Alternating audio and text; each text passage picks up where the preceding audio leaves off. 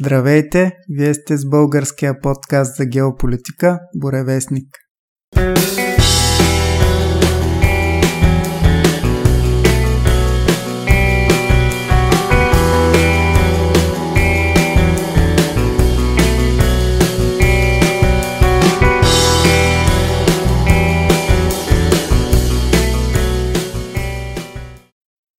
Днешния юбилеен 30 брой се връщаме към темата Юго-Источна Азия, която бяхме подхванали от началото на годината. И след като говорихме преди няколко месеца за Малайзия, днес ще говорим за една страна, която беше част от Малайзия, но скоро след това стана отделна държава и това е Сингапур – Сингапур е познат като една от най-развитите държави в нашето съвремие и като един пример за много бързо и успешно економическо развитие. И ще чуете повече за това кой как постига това. В Сингапур, както и в Малайзия, живеят основно три етноса китайци, малайци и индийци, но за разлика от Малайзия, където малайците са мнозинство, в Сингапур мнозинство от край време са китайците, които в момента от населението, което е около 5 милиона и половина, от които близо милион и половина са чуждестранни работници и студенти – Та от това население китайците са 74%, малайците са 13,5%, индийците са 9% и от други етнически групи около 3%. Като езиците, които се говорят там, освен трите езика китайски, малайски и тамилски, който е един от индийските езици, преобладаващ сред тамошните индийци. Основно се говори английски, който е наложен след Втората световна война най-вече. Ще, ще чуете по-нататък. Като той е основен език за 48% от населението. За 39% основен е китайския и и диалекти на книжовния китайски, за 9% малайския и за около 3% тамилския. А що се отнася до религията, будизмът е най-разпространената религия. След него е християнството, което в последните години неговите последователи се увеличават – като будисти са 31%, християни около 19%, ислямът се изповядва от около 16%, даоизма, друга китайска, китайско вярване, около 9% и 5% изповядват индуизъм, като 20% казват, че са нерелигиозни – и както обикновено за културата на Сингапур, както и за по-далечната история, ще говори Дани. Здравей, Дани! Здравейте от мен. Относно Сингапур, нека да почнем от там, откъде идва названието на самата държава Сингапур. Сингапур произхожда от санскрит, съставено от думите Синга или Сингха, лъв и Пура град, т.е означава Глъвски град. Като самото име е наложено при заселването през 7-8 век, от тогавашното княжество получава името Тамасек или Морски град. Но според една от легендите, то скоро след това е било смена на Лъвски град. А причината да, да бъде наречен Лъвски град е не защото там има истински лъвове, а появата на легендата за така нареченото морско чудовище, наподобяващо лъв мерлион или кръстоска между риба с глава на лъв. И знакът на града води оттам своето начало. А относно знамето на самата държава, която използва в момента, то е разделено на две равни половини хоризонтално. Горната червена, отдолу бяла. В горния ляв ъгъл има бял полумесец с пет бели звезди. Червеното символизира братство и равенство, а бялото – чистотата и достоинството на нацията. А петте звезди са петте идеала според Сингапур – демокрация, мир, прогрес, справедливост и равенство. А гербът, гербът е изключително интересен. Той Чакай представ... малко. Да? Защо има полумесец? С оглед, да. че казахме, че исляма са едва 16%. Полумесеца в а, знамето на Сингапур остава поради връзките им и до ден днешен е един от най-близките им в исторически план съседи, естествено Малайзия. Решили са да оставят полумесеца, да не го сменят, защото според тях поне, да, наистина в момента исляма не е първа религия, но ако го сменят, биха ги обидели. Mm-hmm. От една страна, от друга не искат да си сменят полумесеца, просто защото исляма е трета религия за момента. Но и символът на полумесеца не е заради исляма също. Той е заради историческите връзки с най-добрия им, най-близкия им съсед, който те го смятат като такъв Малайзия. Да. И това ще го споменем след малко в историята. Та за това. За, защото много хора биха си помислили, че исляма е първа религия, като в Малайзия и съседите, но не е така. Да. Не, към ден днешен не е. Герба на Сингапур е изключително интересен. Представлява червен щит с петте бели звезди от знамето и бял полумесец отдолу, т.е. обърнат, и отстрани са отляво е, тиг, е лъв, а отдясно е тигър. Те са, стоят над златни палмови колонки с надпис отдолу на малайски Маджула Сингапур или Напред Сингапур. Най-общо казано, Сингапур като в днешни дни, като държава, като устройство и като мироглед на сингапурците, най-добре според много хора, било то туристи или сингапурци, се описва с думите нещо като Дисниленд с смъртна присъда или развеселителен парк с смъртна присъда, като това са думи на Уилям Форд Гибсън, който е американо-канадски автор на научно-фантастични романи и наричан баща още на така наречения киберпънк поджанра движението. Като Гибсън е един от тези, които изковават термина киберпространство в своя разказ Горящ хром. Известни творби негови са Невромантик. Та именно той казва, Сингапур е на английски Disneyland with a Death Penalty. Защо има смъртна присъда и тя не е отменена до ден днешен, ще обясним малко по-късно. Сингапур от географска гледна точка представлява един основен остров и над 63 изкуствени към ден днешен, като Сингапур постоянно завзема територия от морето. Изключително гъсто населена е самата държава. Има около 5,7 и 8 дори милиона жители. Интересно е, че от всичките повечето острови, те продължават да правят нови. Изключително е скъпа земята в Сингапур. Естествено, толкова много хора да живеят на малка територия.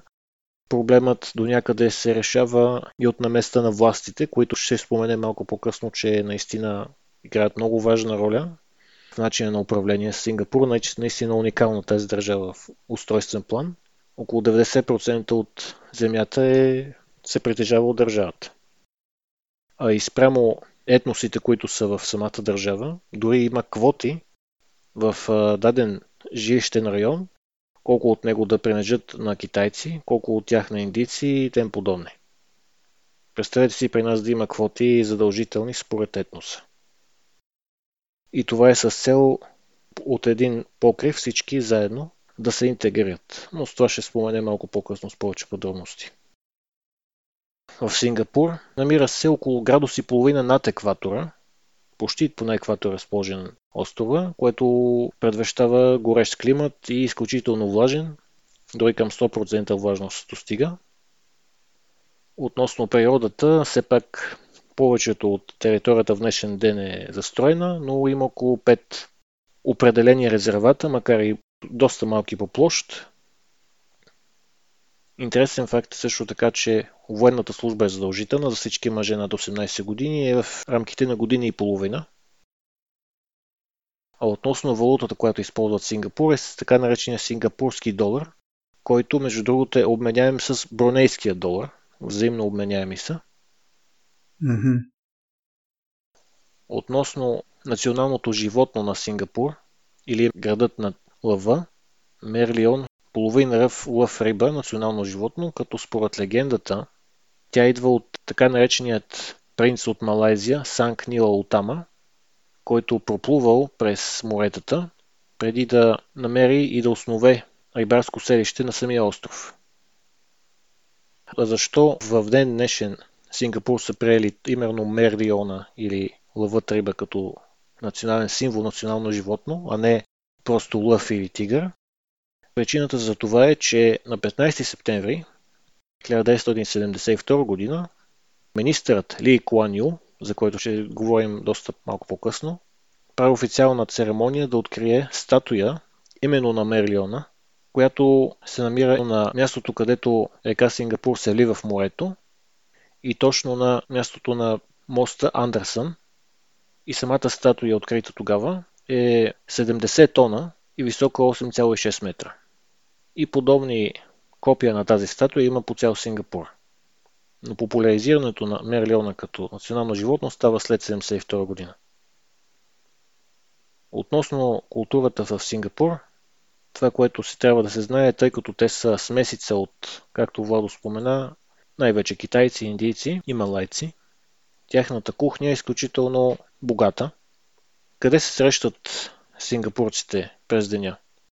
Те се срещат най-вече не в кафенета, както повечето европейци, а в така наречените на техен жаргон холкър център или с две думи панери за храна, като най-известните ястия от сингапурската кухня, и те са изконно сингапурски, макар и преплетени китайско-индийски най-вече и малайски, са следните ястия. Лакса, роджак, чар куайтао, хокиен ми, чен дол, айскаджанг, роти прата, муртабак, като повечето от тези неща, например роти прата представлява нещо като пърленки, отстрани с една паничка подправки, Муртабака представлява нещо като на вид хляб вътре пълен с а, дори и картофи. Айска джанки е нещо като судолет, с който може да се слага дори и фасул и царевица. Чарко и тал са специфичен вид нудли, понякога с дори и свинско, макар и исляма да е трети по религия, все пак това е национално ястие. Лакса представлява супа с картофи, нудли, лют сос и лук. Хокиен ми с кариди. Нудли с кариди. А чен дол това не е паста от ласаби отстрани, това са соеви кълнове. Също така може да се яде и сладко с на алоe вера цяло листо. И фасул, и ориз. А интересен факт, ако отидете в Сингапур и нещо, което почти абсолютно всички сингапурци правят и туристите се научават моментално, е да правите резервация на масичките, понеже не само в така наречения Холкар център е препълнено в повечето случаи. Сега покрай COVID не е чак точно така, но поне това, което се случва е, че взимате носни кърпички или салфетки и ги слагате на масата. Това идва, откъде идва? От така наречената игра ЧОП, която е като игра на карти, изключително популярна именно в Сингапур, като те слагат на своето място за двама човека, да речем, почти изпразнено пликче, но се знае, че това е символ на резервация в Сингапур уникално, като начин на правене на резервация от културна гледна точка. Относно музиката, която се счита като сингапурска, тя естествено отново е повлияна от китайската музика, както от индийската, дори от английска и индонезийска такава и малайска – като от китайски знаете за струнните инструменти, в които, да речем, например, жените са седнали, имат струнен инструмент сложен на краката и като арфа, но полегнала.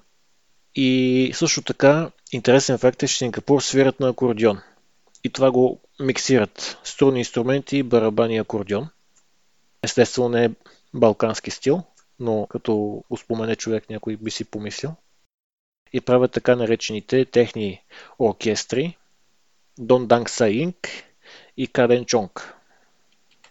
А относно танците, имат нещо като народни танци, но не съвсем Сингапур. Те са най-вече по влияние, естествено, има си хас от индийците, с техните цветни, оранжево, сини и зелени, всякакви цветове фестивали.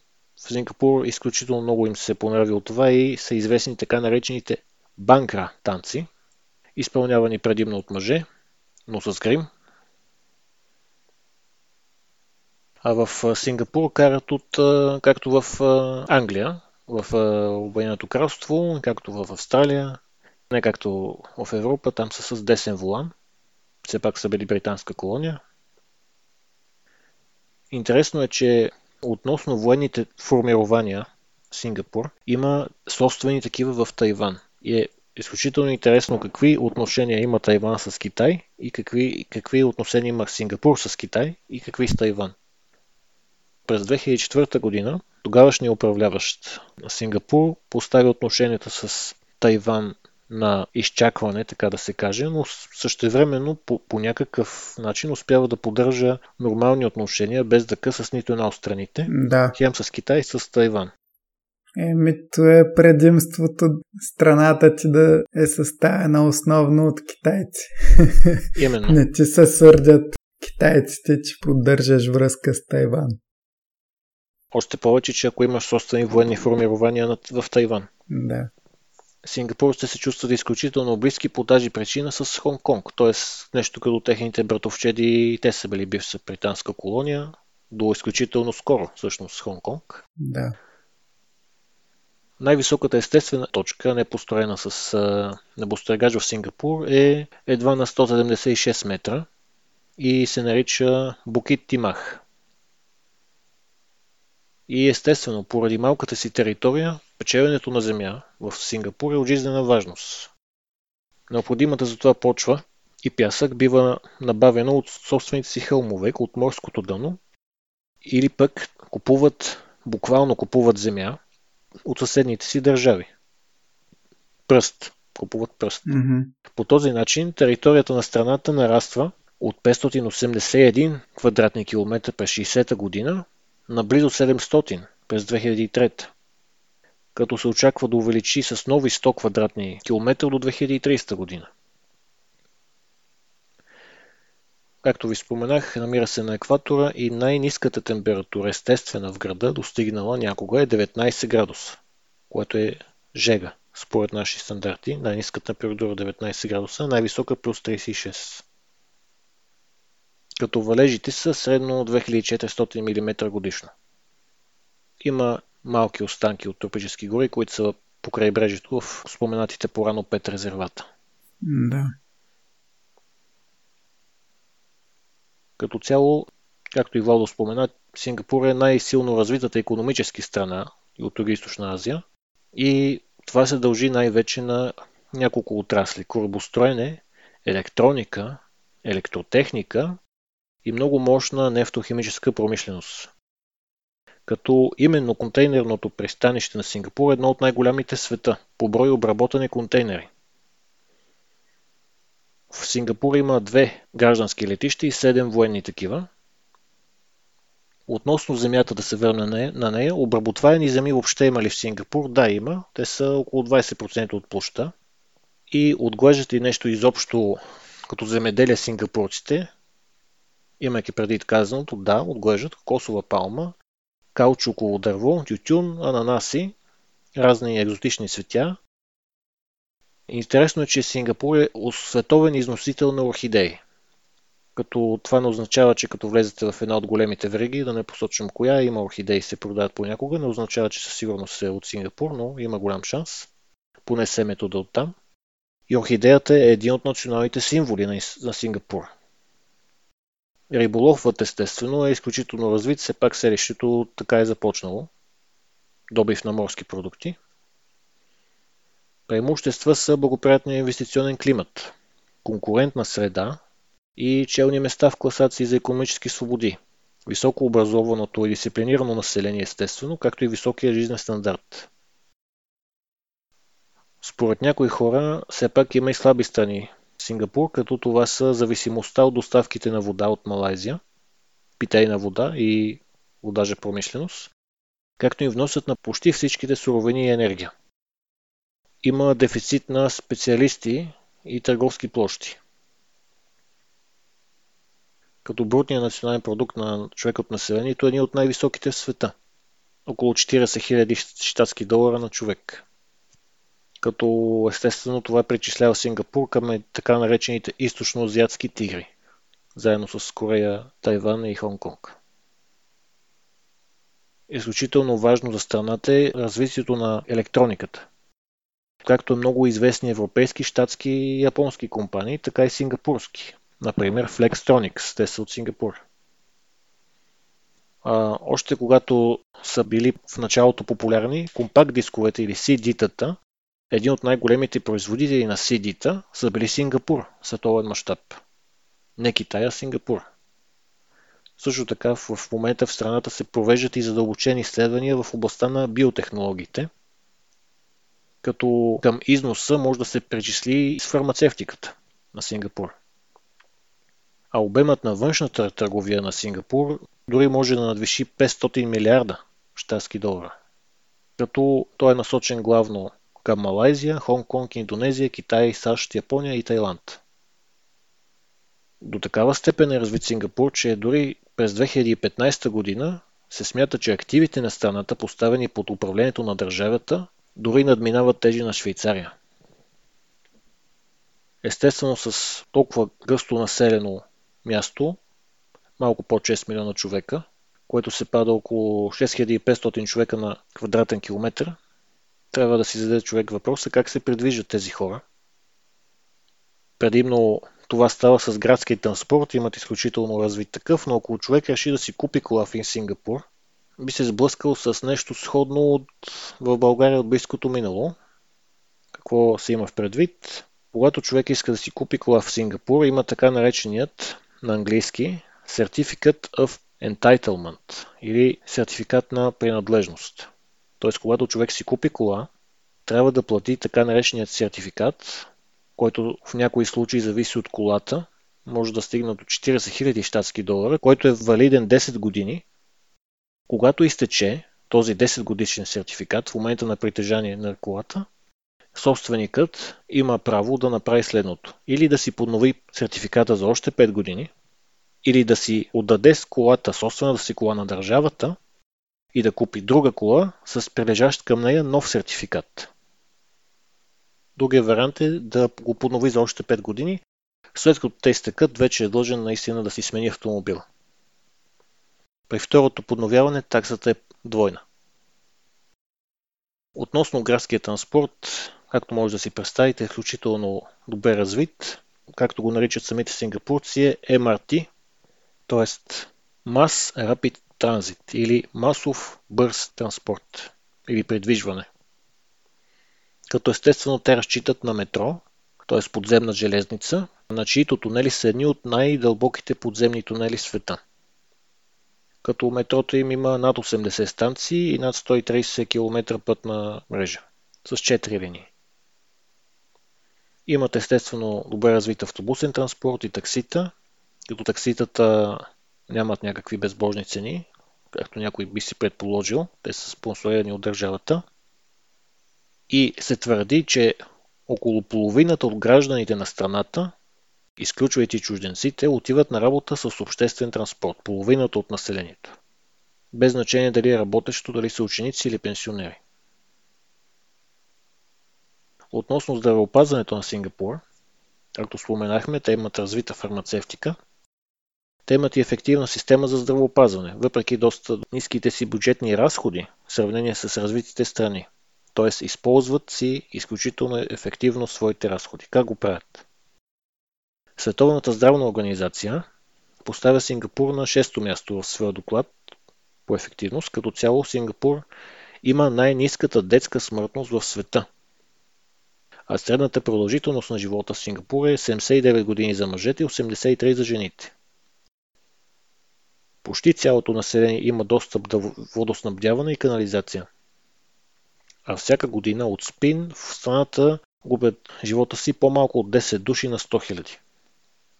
Имат високо ниво на иммунизация, а пък показателят на затластяване в зряла възраст е по-нисък от 10%, т.е. едноцифров процент затластяване. Като системата на здравоопазване на Сингапур основава на трите принципа М. Медифунд, от английски медифунд, осигурява защита на, за тези, които не могат да си позволят медицинско обслужване. Държавата го прави. MediSafe е втория принцип – задължителна спестовна медицинска схема, която обхваща към момента минимум 85% от населението. И MediShield или MediStit – здравноосигурителна схема, финансирана само единствено от държавата. Като обществените болници в Сингапур разполагат с автономност по отношение на вземането на управленски решения и се конкурират за пациенти. За лицата с ниски доходи има схема за субсидиране. Като системата в здравопазването е финансирана до над 30% държавата, което представлява приблизително 3,5% от техния БВП. Относно образованието на Сингапур. Има държавна система на образование, една от най-добрите в света. За основен език е прият английски, с цел да се затвърдят връзките с многонационалната държава и тя да се впише в глобалния свят. Има 6 висши учебни заведения в Сингапур, в това число и Националния университет на Сингапур.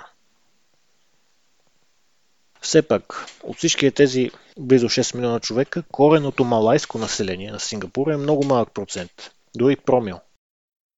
По-голямата част са именно китайци индийци, както спомена Владо, има дори арабски емигранти от Оман, Йемен, като благополучното национално положение води до разпространението на различни култури и за кратко време възникнала култура, именно присъща само за Сингапур. Естествено, в Сингапур има редица етнически квартали, като Малката Индия, китайски квартали. И районите са се появили в резултат на така нареченият план на Рафалс за адаптация на новите иммигранти чрез национални гета. В днешно време тези райони са загубили своето значение, но остават културни центрове в които се продават национални стоки и работят ресторанти с национална кухня. А правителството следи за спазването на принципа на толерантност, който е задължителен, включително свободата на вероисповедание.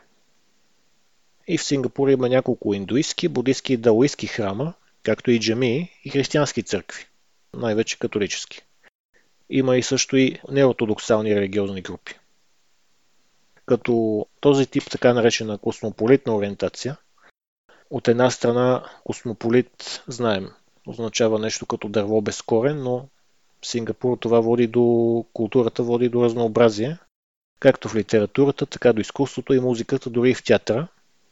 Като от културна гледна точка Сингапур е важен проспорения през 2003 година театър Еспланада, напомнящ на форма на местния плод Дуриан. Именно нещо като както е символът операта в Сидни – с голям брой места и се провеждат различни пиеси, представления, рок-концерти и други. Относно спорта в Сингапур, Сингапур участва от самостоятелно на Олимпийски игри от 1948 година, като през 2010 година Сингапур се провеждат първите юношески Олимпийски игри. А пък през 2008 година в Сингапур се провежда нощен етап, нощен етап от Формула 1 – Гран При на Сингапур за 2008 година е първото в история на Формула 1 нощно състезание, проведено именно в Сингапур. Също така те имат развити бойни спортове Силат, както Индонезия, както сме споменали в преден брой, Силат. Известен факт е, че те имат и златен медалист от 2016 година, Жозеф Скулинг, техен пловец, който успява да надплува не кой да е Майкъл Фелпс в 100 метра бътърфлай. А, интересни забележителности, ако реши човек да посети Сингапур, са крайбежната Кларк Ки, построена от Сър Андрю Кларк, естествено по време на британците. Втори губернатор на Сингапур. По кейловете също така има изкладува 19 век, като са били принадлежащи предимно китайци. В началото на 90-те години на миналия век тази зона привлича вниманието и на градостроствените планове, и се превръща в компактен комплекс от магазини и заведения, плаващи ресторанти, както и плаващи занаячийски магазини. И от днес се организират екскурзии по реката с лодки. Нещо сходно като Венеция. В Сингапурската зоологическа градина животните се отглеждат при естествени условия. А пък резерватът, който е където се мира най-високият върх, 176 метра, Букит е и друга забележителност. Около 70 хектара е действената тропическа гора.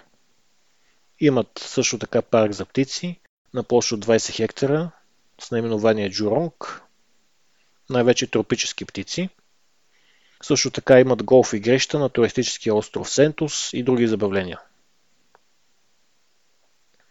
Относно историята на Сингапур, това, което се смята е, че първите известни записки въобще за Сингапур, като отличителна общност, са в китайски текстове, разбира се, датиращи още от 3 век. По това време Сингапур е външната граница на царство Шриваджия, разположено на Суматра. Носейки в самото начало яванското си име Тамасек, селището се развива до голям търговски град, най-вече риболов, било то на раковини и риба, но не след дълго отново губи значимостта си. Това е една от причините, поради които освен няколко археологически открития, почти нищо не е запазено от това време. През средновековието, след разцветът на мусулманите, които идват към Индонезия, те реално не обръщат чак толкова голямо значение на рибарското селище. За тях то е част от текущите територии на Малайзия и Индонезия. Тоест не е бил значим. Бил едно рибарско селище. Все пак, между 16 и 19 век Сингапур е част от Джахорското султанство и по време на малайско-португалските войни, когато португалците искат да завземат всяка една стратегическа търговска точка, той е окупиран от португалската войска. И след това Сингапур временно е под контрол на португалците и през 16 век те пък го губят от холандците, защото те пък са следващите, които идват да завладеят тази територия. И все пак през по-голямата част от времето е населяван от рибари и служи като убежище на пирати, т.е. отстъпници от португалски кораби, от холандски и дори от британски кораби. През 1819 година сър Томас Станфорд Рафълс, представител на британската източно-индийска компания, слиза на острова и основава там представителство на компанията, като 5 години по-късно, през 1824 година, компанията успява да изкупи целия остров от тогавашния управник на острова Султан Хюсейн Шах за 60 000 долара и годишна такса от 20 000 долара. След това на 1 април 1867 година Сингапур е обявен за британска колония, официално. Благодарение на доброто си географско положение, следва период на разцвет, като през 1881 година населението наброява по официални данни от тогава близо 173 000 души. Като той остава в британско владение и през Първата световна война, без да има кой знае какви сражения около острова. Все пак обаче, по време на Втората световна война, японците нападат острова именно за една от суровините, които ви споменах по-рано, нефтохимическата индустрия и каучука, понеже от каучука японците им трябва да правят гума за автомобили, естествено нафта, както и риболов. И въпреки численото превъзходство тогава, британците успяват да се опълчат поне за кратко на японците до 1942 година, но японците след това официално окупират острова за 3 години.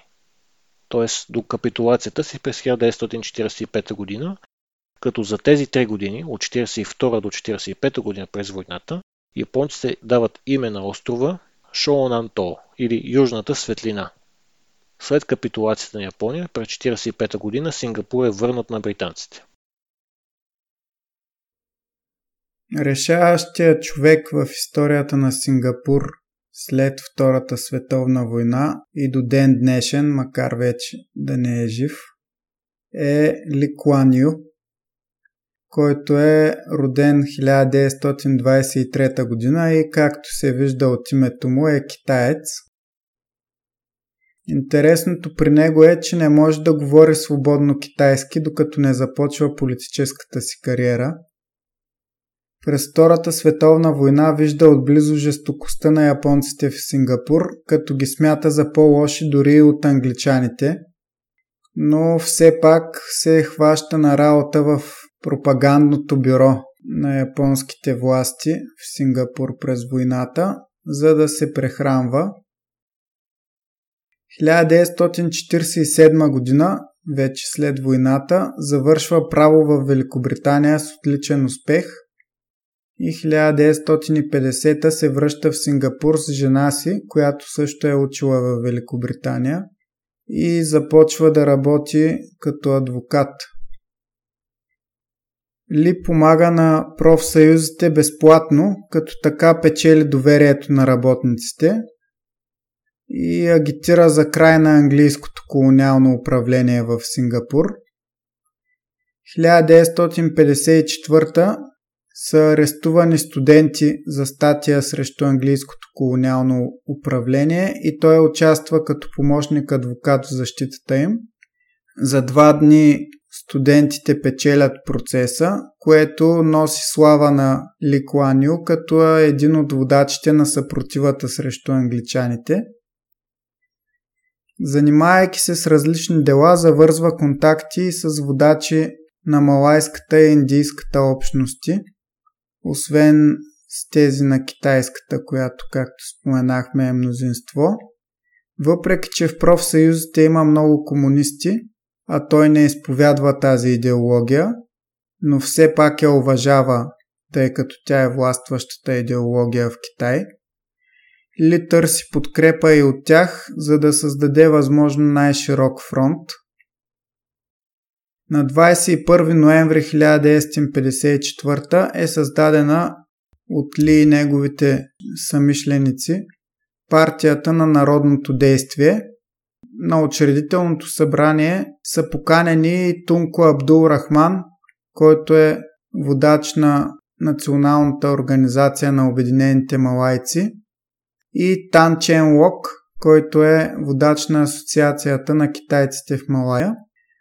На събранието Ли се изказва за незабавно изтегляне на англичаните от Сингапур и обявява, че ще работи за обединение с Малая и обща държава – първите си избори партията успява да спечели 3 от 4 места, за които се състезава, въпреки опитите на противниците да унижат ли, че не говори свободно китайски. Англичаните пък го обвиняват, че се сътрудничи с комунистите. Изборите са спечелени от Трудовия фронт или обещава да работи заедно с тях. Покрай редица работнически стачки по това време, партията на народното действие преживява криза във връзка с по-крайните комунистически възгледи на профсъюзните водачи Лим и Фон, които имат голямо влияние върху работниците и китайците в Сингапур като цяло. Ли в частен разговор поисква от тях да смекчат подхода си и да се доближат до неговите възгледи за социализъм с постепенни реформи или да напуснат партията. Спора е временно разрешен, но вече са се оформили две крила в партията на народното действие. 56-та година следват преговори с англичаните за пълна независимост, в които партията участва чрез Ли и Лим Чин Сион, споменатия преди малко профсъюзен водач. Англичаните са притеснени от възхода на комунистите и смятат, че трябва да запазят силовия апарат в свои ръце, за да не стане Сингапур комунистически. Тогавашният министър-председател на Сингапур Маршал отказва компромис, за което е критикуван от Ли. В крайна сметка Маршал подава оставка и е наследен от Лим Ю Хок, също от Трудовия фронт – Следващата година Ли е единствения представител на партията си на преговорите с англичаните и не успява да се противопостави на условията им да се забрани участие в изборите за кандидатите, които са участвали в подривна дейност. Затова Ли е критикуван от левичарите в партията си, както и от Маршал. Август 1957 година левичарите партията на народното действие се опитват да превземат партията на вътрешни избори, въпреки че предишната година след комунистически бунтове е арестуван Лим Чин Сион, неговия брат поема командването на лявото крило на партията и левичарите печелят 6 от 12 ръководни места, като Ли се оттегля въпреки, че има най-много гласове и призовава съюзниците си да направят същото, защото левичарите са изменили на идеалите на партията. Правителството се намесва и арестува водачите на лявото крило, като трима от тях са пратени в изгнание в Китай.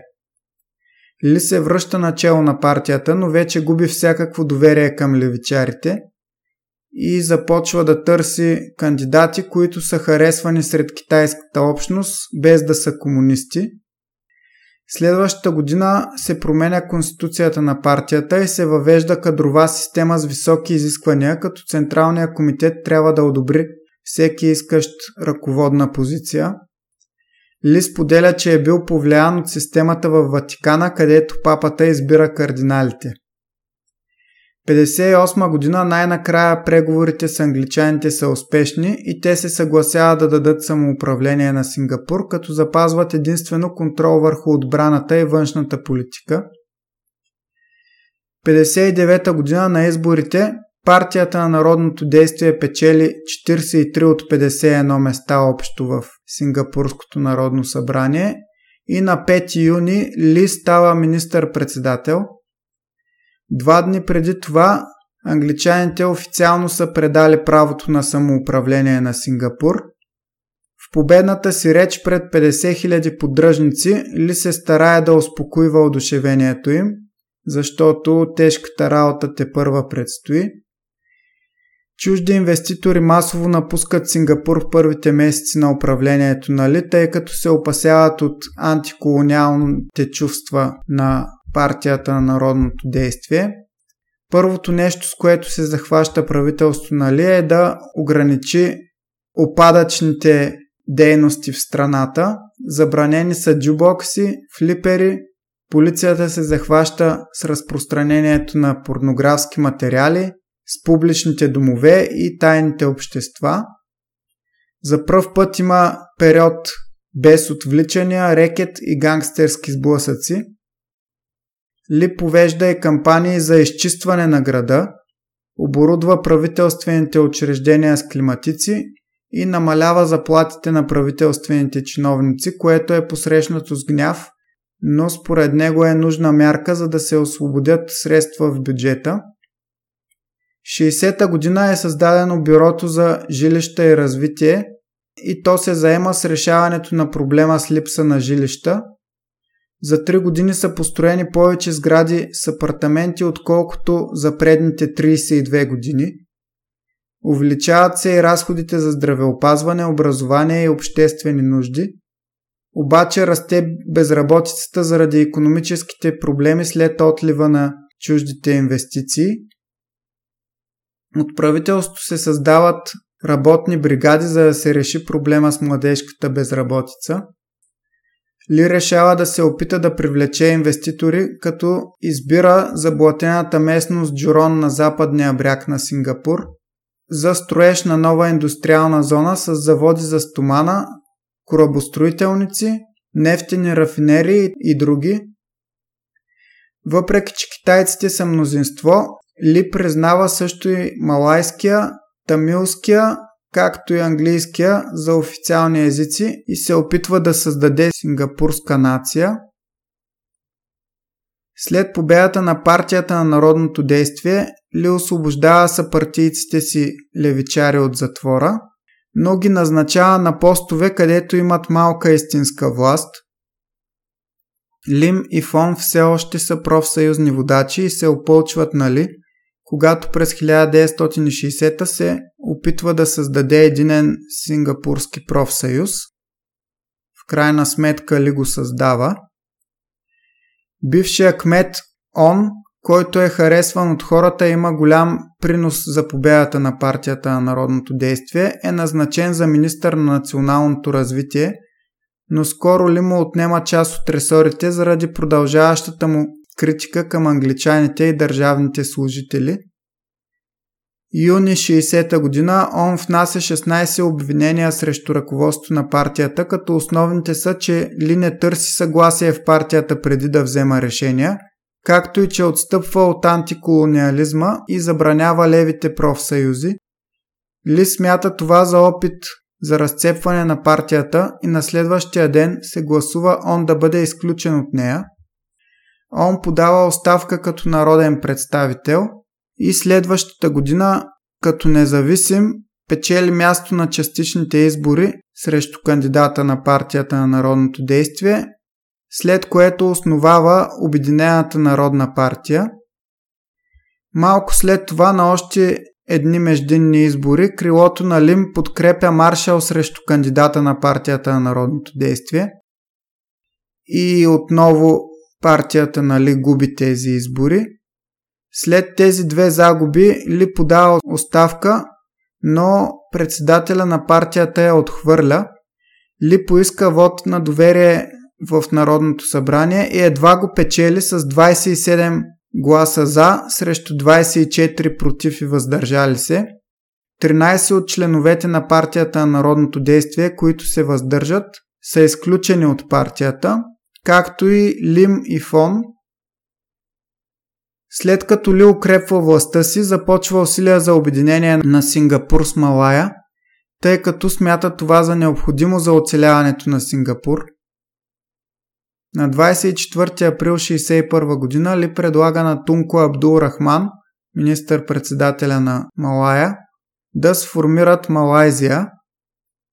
Първоначално Националната организация на Обединените малайци се противи на това, защото в Сингапур мнозинството са китайци и така ще се застраши малайското върховенство в Малая – но министър-председателят Тунко Абдул Рахман се страхува, че Сингапур ще стане комунистически, ако ли падне от власт и се съгласява на обединението.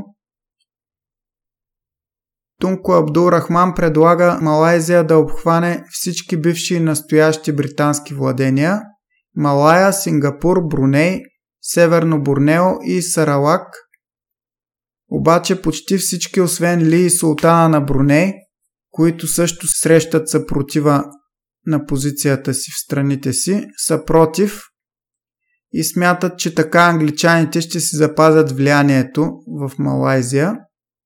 Последствие Северно Борнео, т.е. Сабах и Саралак се съгласяват да се присъединят с редица условия, като основното условие, както и за Сингапур, е да се гарантира местна автономия – Султана на Бруней се отказва от идеята след силен вътрешен натиск.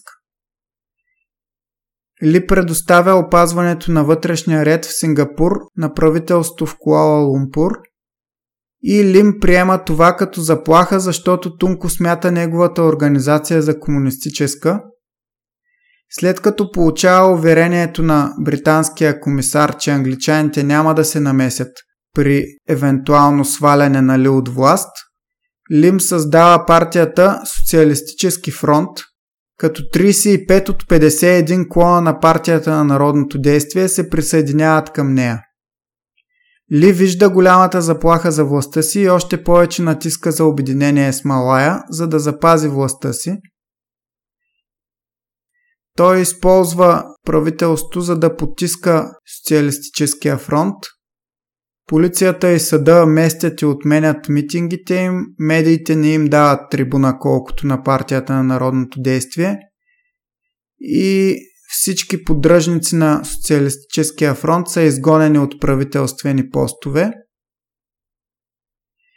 1962 година се провежда референдум, на който Ли дава за избор три варианта на частична автономия, като пълен отказ от сливане с Малая дори не попада на бюлетината. Трите варианта, които са дадени от Ли, единия от тях е договореното от него с малайците Сингапур да запази образователната и трудовата политика, като това е реално представлява най-широката автономия.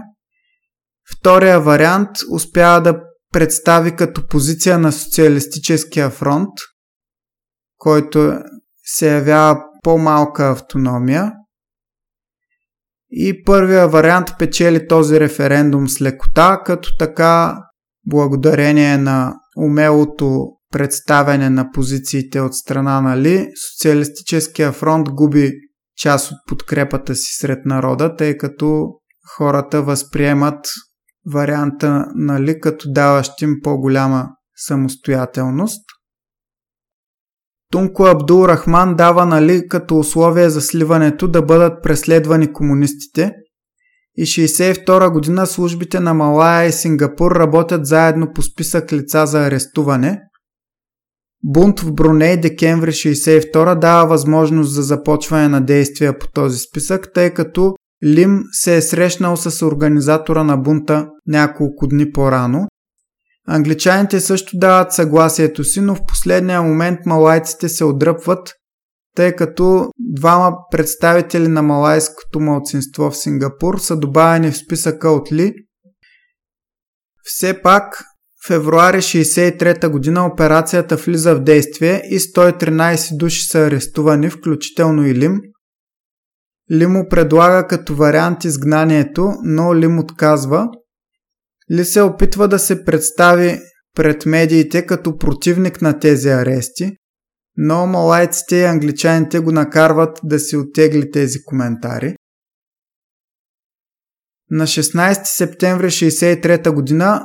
Малайзия официално е основана. Населението е 10 милиона души, като преди това малайците са 55%, а китайците 30% индийците 10%, но с Сингапур китайците стават 40% и малайците отново започват да се плашат да не загубят мнозинството си. На предсрочните избори в Сингапур на 21 септември партията на Народното действие побеждава с голяма разлика Социалистическия фронт или укрепва властта си, като поглежда вече и към Малая а в Малая Националната организация на Обединените малайци и Асоциацията на китайците в Малая се страхуват от разпростиране на влиянието на партията на Ли. Впоследствие Ли се бори за равни права на всички в Малайзия, което противоречи на идеята за Буми Потера, специалния статут на малайците в страната. Националната организация на Обединените малайци се опитва да разпростре влиянието си върху малайците в Сингапур, а партията на народното действие се опитва да действа в Малая, като ли привлича много хора да слушат речите му, в които говори за Малайзия, в която всички граждани са равнопоставени. Но това не успява да му донесе политически успехи, тъй като малайците в голямата си част остават верни на Националната организация на Обединените малайци – все пак партията на народното действие печели едно място срещу техен кандидат, което ядосва ръководството на Националната организация на Обединените малайци, а 64-та година избухват расови безредици между китайците и малайците в Сингапур при празнуването на рождения ден на пророка Мухамед. Противоречията между Тунко Абдул Рахман, който е благородник, получил успехите си наготово, или който си ги е извоювал сам, все повече се задълбочават и в крайна сметка Сингапур е изключен от Малайзия на 9 август 1965 година и става независима държава. Тунко има намерение да арестува Ли и да анексира Сингапур, но англичаните успяват да го възпрат и Сингапур успява да стане независима държава. Ли смята изключването на Сингапур от Малайзия за много тежък момент, защото в целия си досегашен живот е работил за обединение с Малая. Той се оттегля в хижа за 6 седмици след тези събития и държавата на практика замръзва през това време. Завръщайки се, започва да работи за международното признаване на Сингапур, като още септември 1965 година страната е приета в ООН – а 67-ма основава с още 4 страни от Юго-Источна Азия организацията АСЕАН, която е економически съюз. Ли се захваща със създаване на сингапурска нация, в която различните етноси да са равноправни, като търси търпимост между различните религии, използвайки силата на закона срещу всички, които може да предизвикат религиозни размирици. До голяма степен той успява. Днес трите етноса съжителстват в мир, запазвайки собствените си идентичности. Английския на практика става езика, който се ползва и от трите етноса и така става основен в страната. Създадена е сингапурска войска, като до 1971 година вече има 16 000 войници и още 11 000 в резерва. Ли строи заводи и страната започва голямо производство, като така се преборва с безработицата. Военното пристанище на англичаните след изтеглянето им в 1971 година е превърнато в гражданско.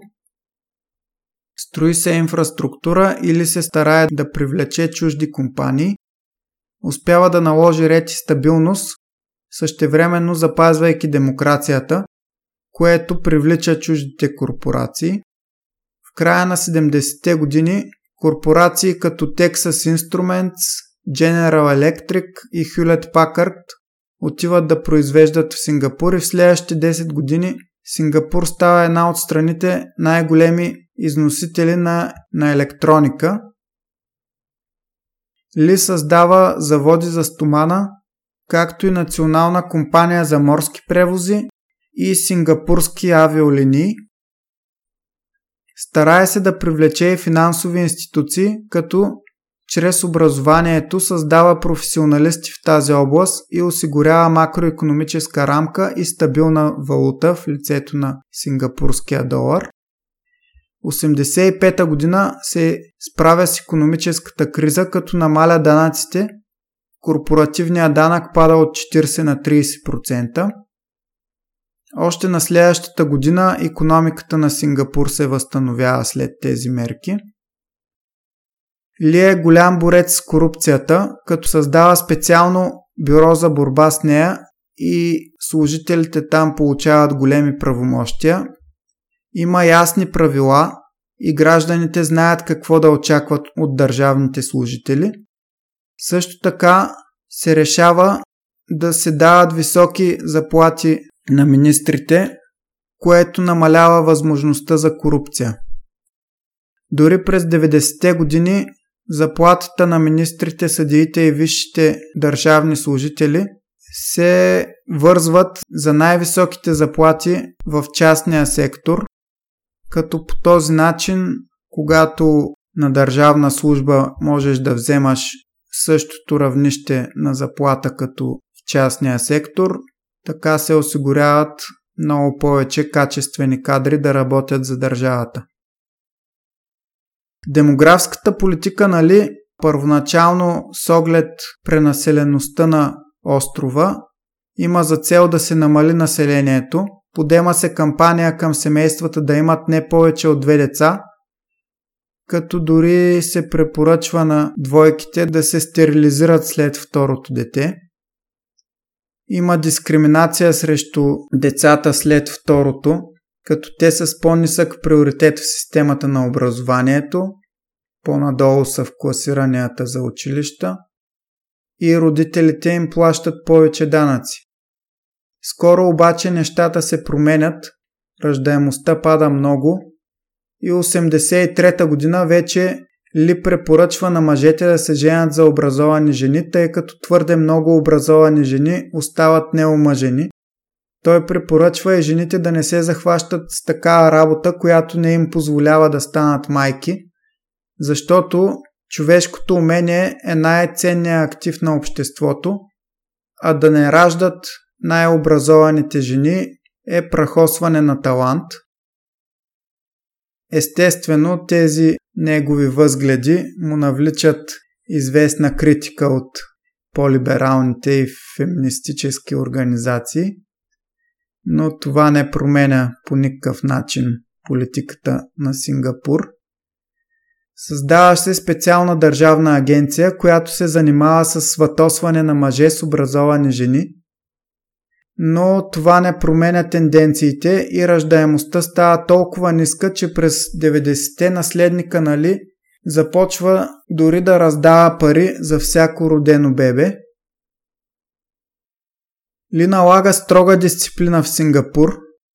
Има големи глоби за плюене или хвърляне на букуци по улиците, а наказанието, например, за наркотрафик е смърт. Има и телесни наказания, определен брой удари с дълъг прът, например за вандализъм. И чужденци, чужди туристи в Сингапур са получавали това наказание не веднъж. С лошо око се гледа на използването в обществото на така наречения синглиш, който е смесица основно от английски с думи от малайски, тамилски и китайски. Ли позволява миграцията към Сингапур на китайци, които се борят с местните за високо платена работа.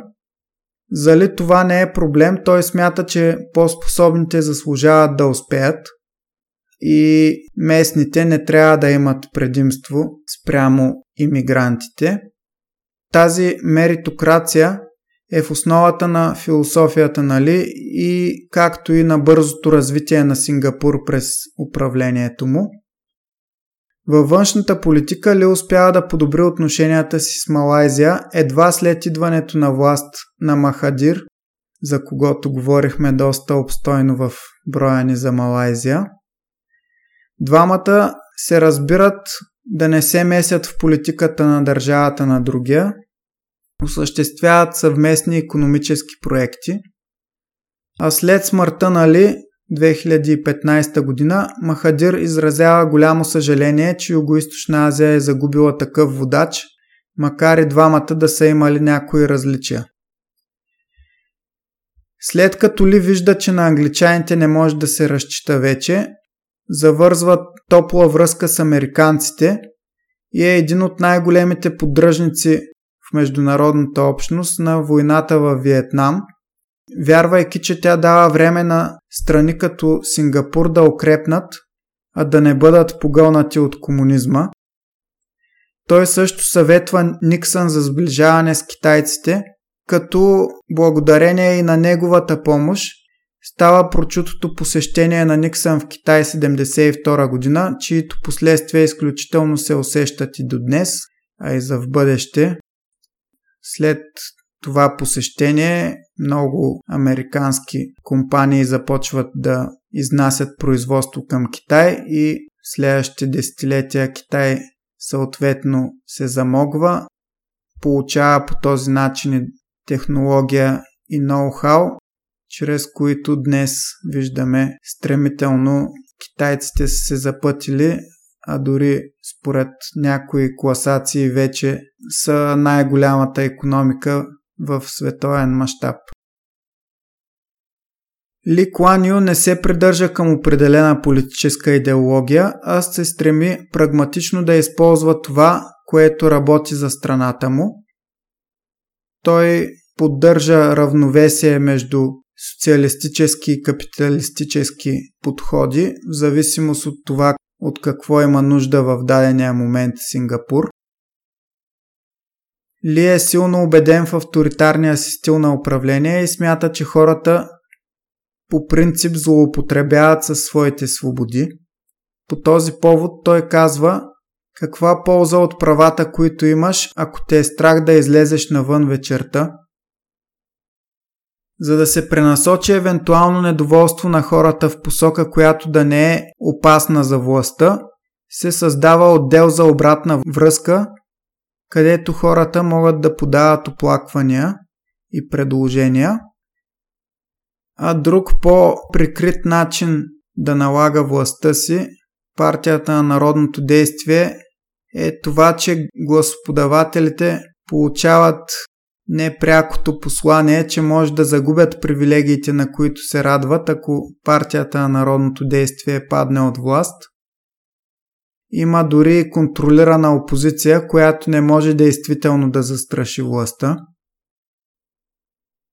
Въпреки, че Ли поддържа добра връзка с американците, има един интересен случай още от 1960 година, когато ЦРУ се опитват да купят тайна информация от служител на сингапурските служби. Той обаче докладва на началника си и в крайна сметка агентите на ЦРУ са сгащени от сингапурското контраразузнаване, докато разпитват бъдещия си агент. Те са арестувани и ги заплашва 12 години затвор. Американците предлагат 3 милиона долара нали, да прикрие цялата работа, но той отказва и поисква американците да дарят 33 милиона за развитието на Сингапур, както и писмено извинение от външния министр на САЩ.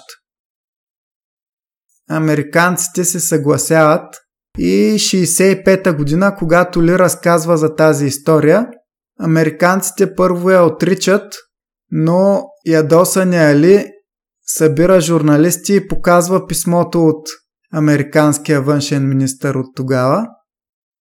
Тогава американците са принудени да признаят, че всичко казано от Ли е истина. Има още един такъв случай за намеса на американците, този път директно в вътрешните работи на Сингапур. 1987 година един дипломат, съветник в Американското посолство се среща с опозиционно настроени адвокати и ги подтиква да се кандидатират в изборите срещу кандидати на партията на народното действие. Един от тях дори лети до Вашингтон и получава уверение, че ще получи убежище в случай, че схемата бъде разкрита. Сингапурското контраразузнаване арестува въпросните адвокати и те изпяват всичко.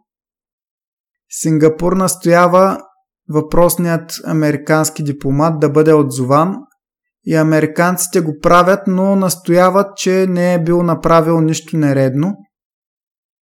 В отговор и те изгонват сингапурски дипломат, което води до протести пред Американското посолство в Сингапур.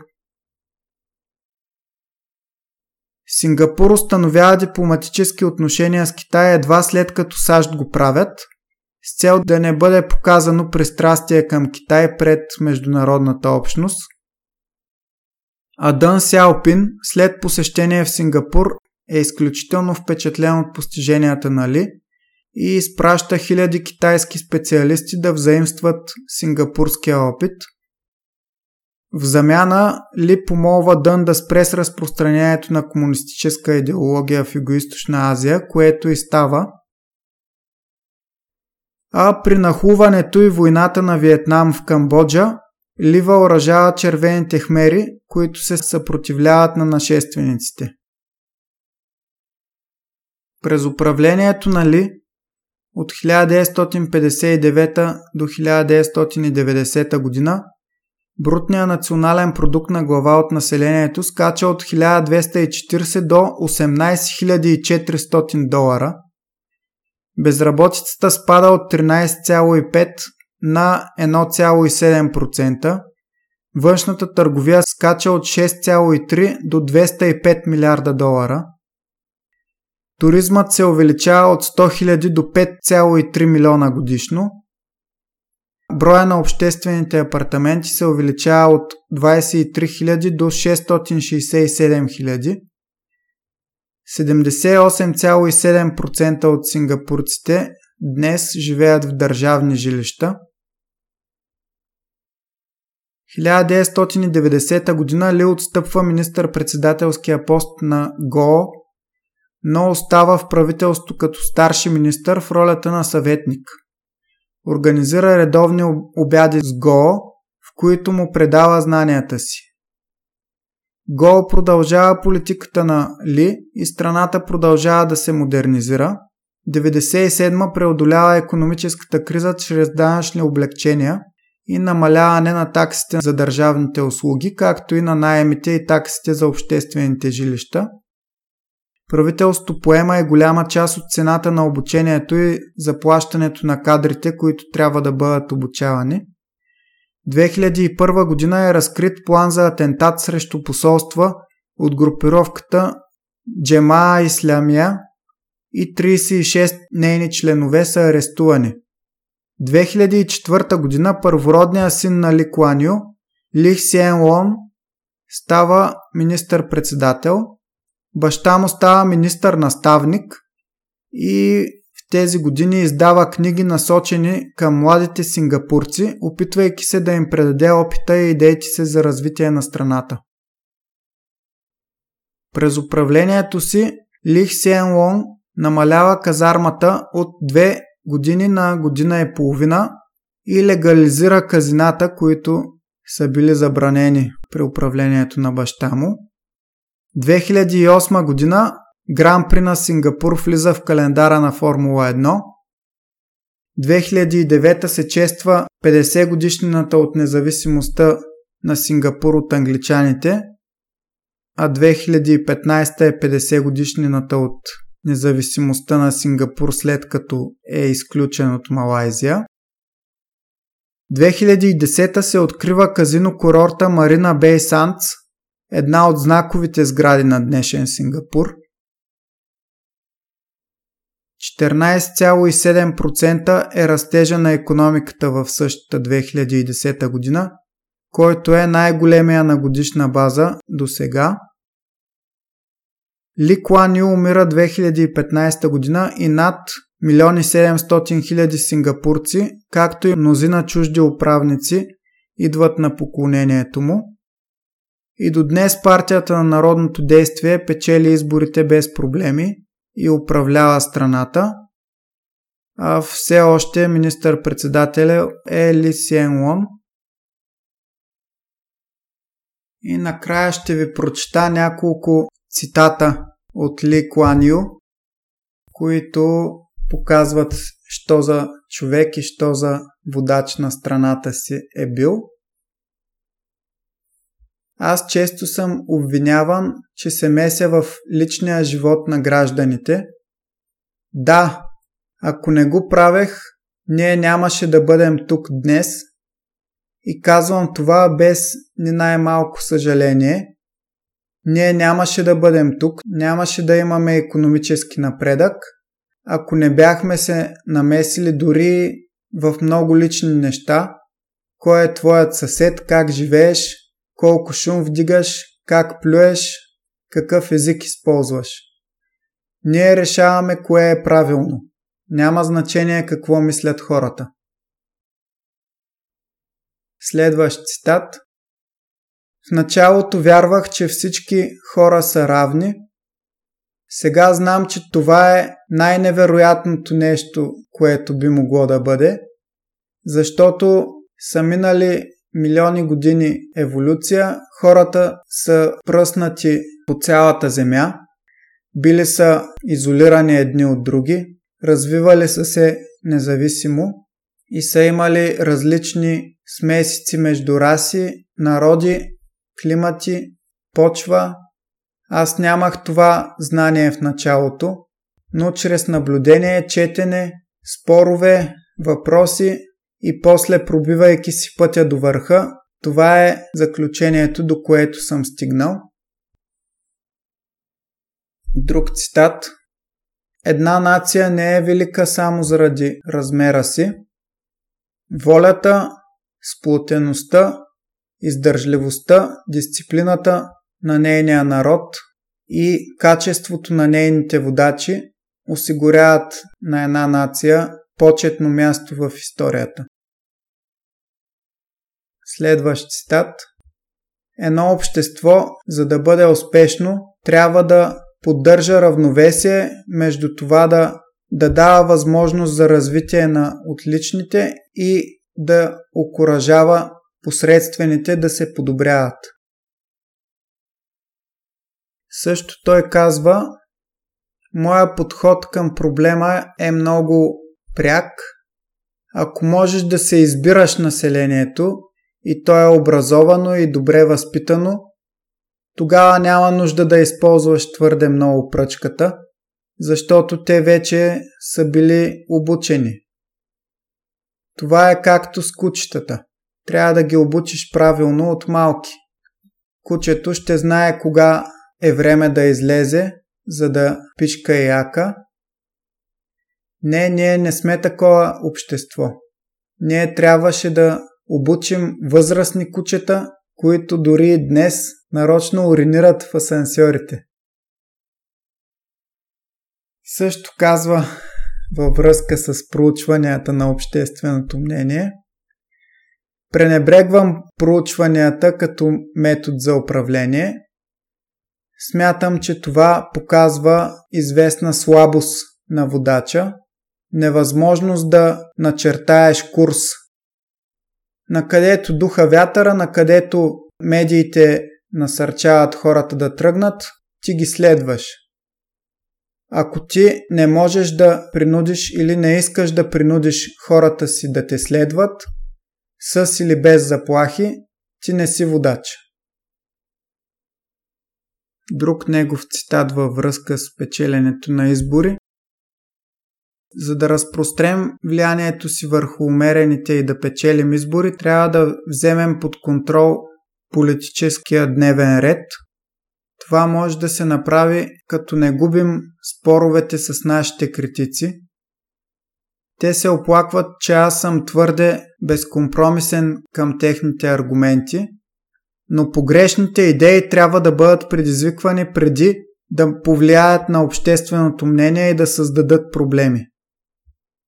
Онези, които се опитват да бъдат хитри за сметка на правителството, не трябва да се оплакват, ако моите отговори са толкова остри, колкото тяхната критика.